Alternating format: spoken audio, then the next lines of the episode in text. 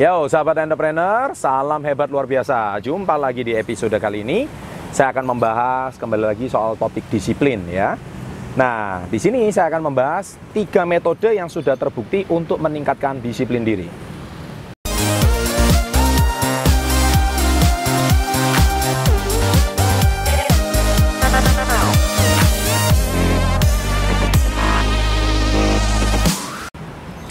Nah, bicara soal disiplin memang nggak ada habisnya ya.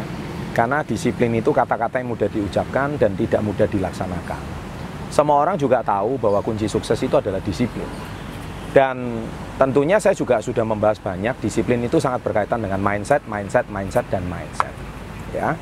Nah, oleh sebab itu saya sadar setelah saya research ya bahwa banyak sekali eh, cara disiplin itu bukan berarti nggak bisa ditingkatkan. Disiplin itu sangat bisa ditingkatkan.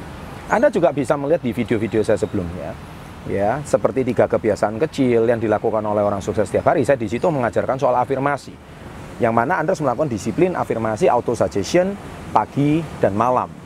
Saya cinta diri saya, saya sangat bahagia, saya sangat, saya pasti bisa. Nah, disitulah salah satu yang bisa akan membangun mindset Anda. Di situ ada kata saya cinta diri saya.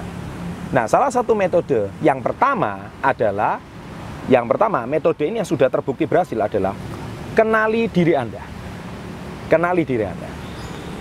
Nah, bicara kenali diri Anda, Anda harus paham dengan arti kata saya cinta diri saya. Sekarang bagaimana Anda hari ini mau mencintai diri Anda kalau Anda sudah minder, putus asa, cemas, khawatir, stres, nggak percaya diri? Itu tertanda Anda benci diri Anda. Kalau Anda benci diri Anda, ya Anda nggak akan bisa berhasil. Kenapa? Sudah lihat sendiri aja nggak percaya diri.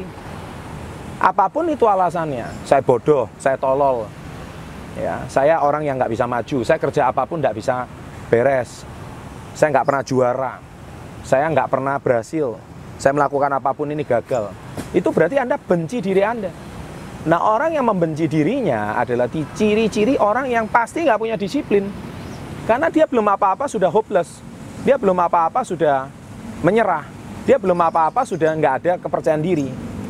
Nah, jadi mengenali diri Anda itu penting sekali. Nah, kalau Anda mau belajar mengenali diri Anda, mudah kok. Jawabannya cuma satu, apa yang Anda inginkan dalam hidup ini? Apa tujuan Anda dalam hidup ini?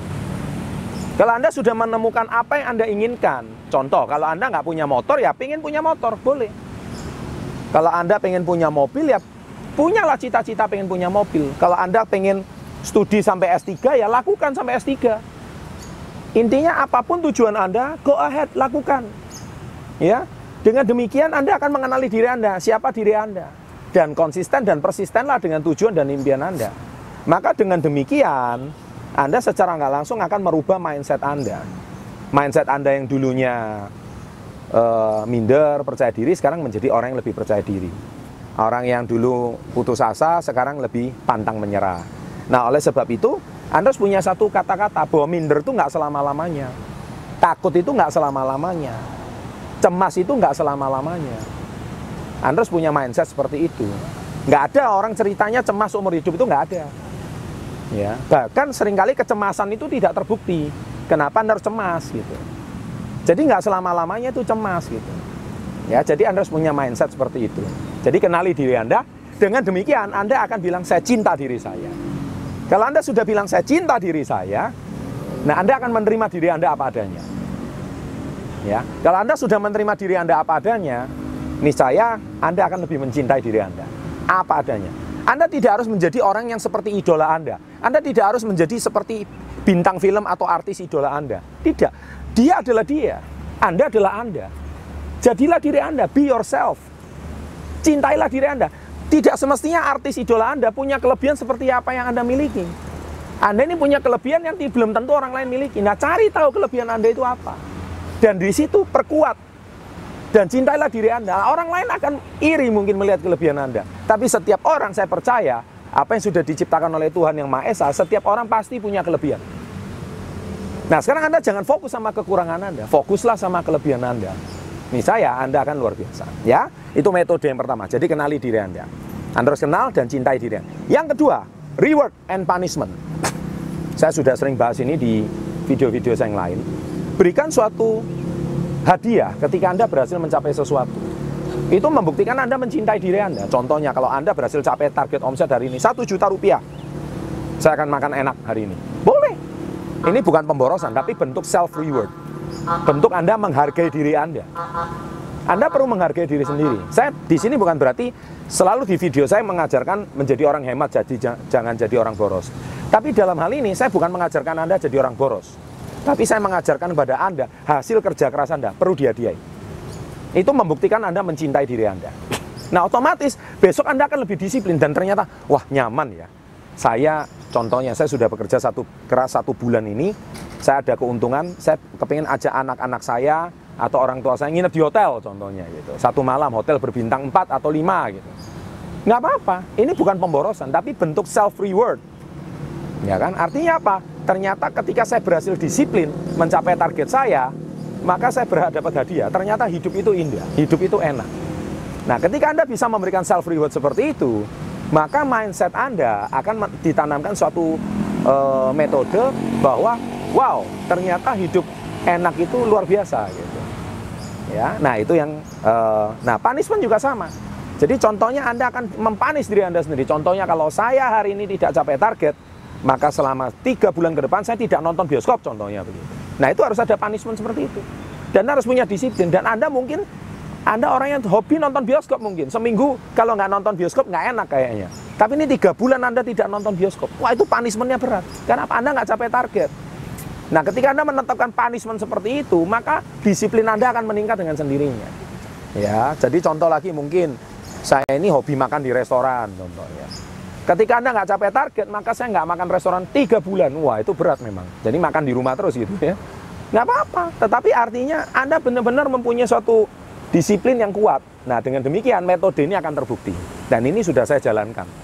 Ya, saya dulu juga waktu dua puluh tahun yang lalu ketika saya awal membangun bisnis, saya terapkan, saya nggak nonton bioskop tiga bulan.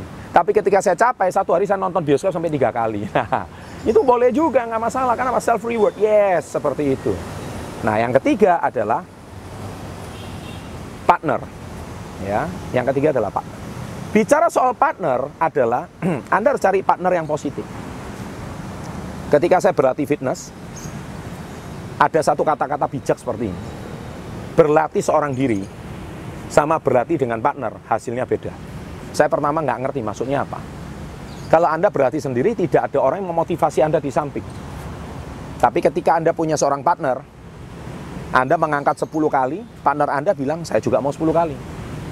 Partner Anda ngangkat dua puluh kali, Anda juga pengen dua puluh kali. Jadi ada seseorang yang saling memotivasi untuk mencapai target yang diinginkan. Nah, Anda jangan jadi partner yang selalu menjatuhkan. Anda jangan cari partner yang nggak membuat Anda maju, nggak bisa. Anda cari partner atau seseorang yang ada di samping Anda, entah itu pacar Anda mungkin, ya kan? Atau mungkin eh, teman terbaik Anda yang sama-sama saling memotivasi. Dan hasilnya biasanya kalau Anda bekerja sendiri sama Anda bekerja dengan partner, itu rupanya metodenya, disiplinnya tuh beda kalau ada partner. Ya. Dan ini setelah saya research memang benar. Kalau lingkungan Anda negatif semua, semua nggak ada yang sevisi dengan tujuan Anda, tinggalkan lingkungan itu, nggak ada gunanya. Tidak membuat Anda maju, malah hidup Anda nggak jauh beda sama mereka. Tapi kalau Anda punya seorang partner yang memaksa Anda untuk terus grow, bertumbuh dan maju, niscaya disiplin diri Anda akan terus meningkat. Jadi sahabat entrepreneur, tips saya kali ini, ya sambil Anda nonton video saya kali ini, saya juga sarankan Anda eh, jangan lupa klik like, komen, dan subscribe hal-hal yang positif. Setiap ada video baru, di kanan bawah ada lonceng, Anda akan dapat notifikasi. Serta di sini ada dua video bicara soal disiplin dan mengapa setelah saya termotivasi, saya suka kembali ke kebiasaan yang lama. Silakan Anda tonton, dan di situ Anda akan sedikit banyak mendapatkan informasi banyak mengenai mindset Anda. Baik sahabat entrepreneur, sekian dulu video kali ini. Saya doakan Anda sukses selalu, dan selalu meningkat disiplin Anda supaya hidup Anda lebih baik. Salam hebat luar biasa.